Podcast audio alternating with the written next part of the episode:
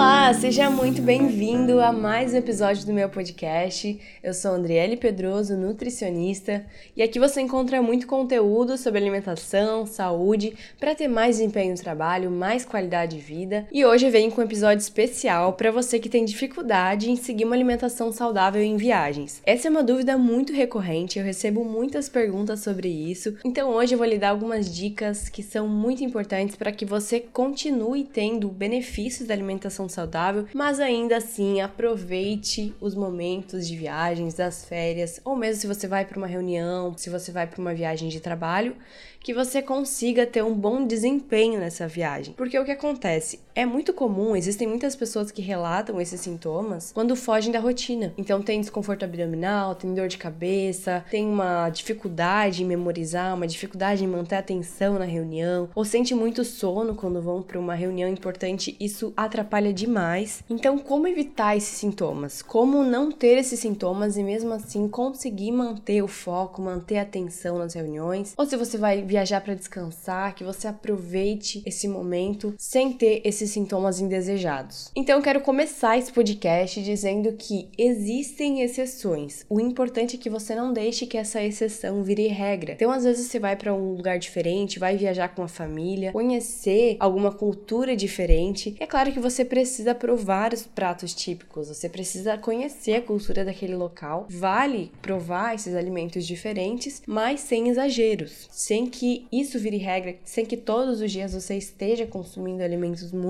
diferentes. Se você, por exemplo, tem uma sensibilidade, alguma alergia alimentar, é importante saber se esses alimentos têm ou não esses alérgenos, se esses alimentos têm lactose, por exemplo. Muitas pessoas não têm a intolerância à lactose diagnosticada, mas quando consomem algum leite ou derivado, têm alguns sintomas gastrointestinais. Então tem muita flatulência, se sentem mal, tem desconforto abdominal, tem aquela sensação de empachamento que a gente fala, a pessoa se sente muito inchada, então isso atrapalha muito, você vai ficar a viagem inteira se sentindo mal. Então é muito importante saber os ingredientes que tem naquele alimento que você está consumindo. Se o alimento não tem rótulo, pergunta pro garçom, pergunta pro gerente. Isso com certeza faz toda a diferença, é um detalhe que faz toda a diferença quando você vai viajar. O que eu percebo é que tem muitas pessoas que acabam optando por refeições muito processadas em viagens. Então acabam comendo aqueles famosos fast foods, que são ricos em gordura, ricos em farinha refinada, em açúcar, e esses alimentos realmente não são boas opções, nem mesmo em viagens e muito menos na sua rotina do dia a dia, porque eles são rápidos, eles são práticos, mas a longo prazo eles não valem a pena. Mesmo que o custo seja menor, eles não valem a pena para a saúde. Então, aquele excesso de gordura saturada, muitos têm gordura trans. Agora a Anvisa proibiu o uso de gordura trans até 2023 é para ser banido, mas esses alimentos alimentos de fast foods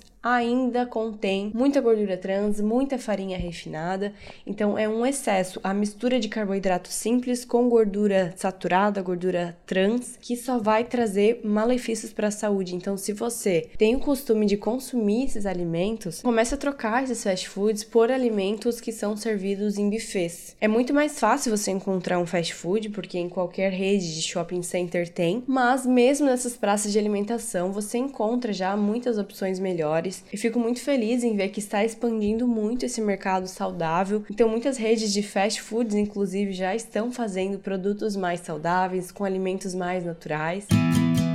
Então hoje você encontra muitas opções além do famoso hambúrguer com batata frita, com um sundae de sobremesa. Então evite esses fast foods, principalmente se você já tem algum tipo de restrição, já tem alguma doença como diabetes tipo 2, alguma hipertensão, porque o excesso de carboidrato simples, o excesso de sódio só vão piorar essas condições. Então para que você mantenha esses hábitos saudáveis mesmo em viagens, você precisa se planejar. Então, por exemplo, quando você vai para um lugar novo, você não pesquisa os pontos turísticos, você não pesquisa os lugares que tem próximos ao local que você vai ficar? Então por que não fazer isso com alimentação também? Por que não buscar os restaurantes, as lanchonetes, mesmo padarias, as lojas de produtos naturais, frutarias, no shopping center você também encontra alimentos todo local que comercializa alimentos próximos à sua hospedagem, por exemplo, é importante que você pesquise mesmo antes de viajar, porque assim você consegue se organizar e saber aonde que você vai se alimentar durante essa viagem. E além disso, eu também indico que você leve lanches que são pouco perecíveis na bolsa, na mala de viagem, para beliscar durante a viagem no aeroporto, no avião. E esses lanches também são opções para você consumir entre as reuniões que você faz durante o dia. Eu sei que muitos executivos viajam a trabalho, viajam para fazer várias reuniões no mesmo dia, e é importante que você consuma algum lanche entre as reuniões. Não fique mais de 3, 4 horas sem se alimentar. Então, às vezes, consumir alguma castanha, alguma fruta desidratada, ou mesmo uma barrinha de proteína, uma barrinha de cereal, são opções muito interessantes para você consumir entre essas reuniões. E se você for ficar hospedado em um hotel, verifica qual que é o cardápio de café da manhã. Hoje eu já vejo muitos cardápios excelentes, com várias opções de frutas, com ovos mexidos feitos na hora, com pão integral, leite desnatado. São opções muito melhores do que antigamente, já estão melhorando muito os cardápios de café da manhã, mas ainda existem opções muito ruins então é importante que você verifique o que você vai estar consumindo no café da manhã. Você pode verificar isso no site oficial do hotel ou mesmo nas redes sociais.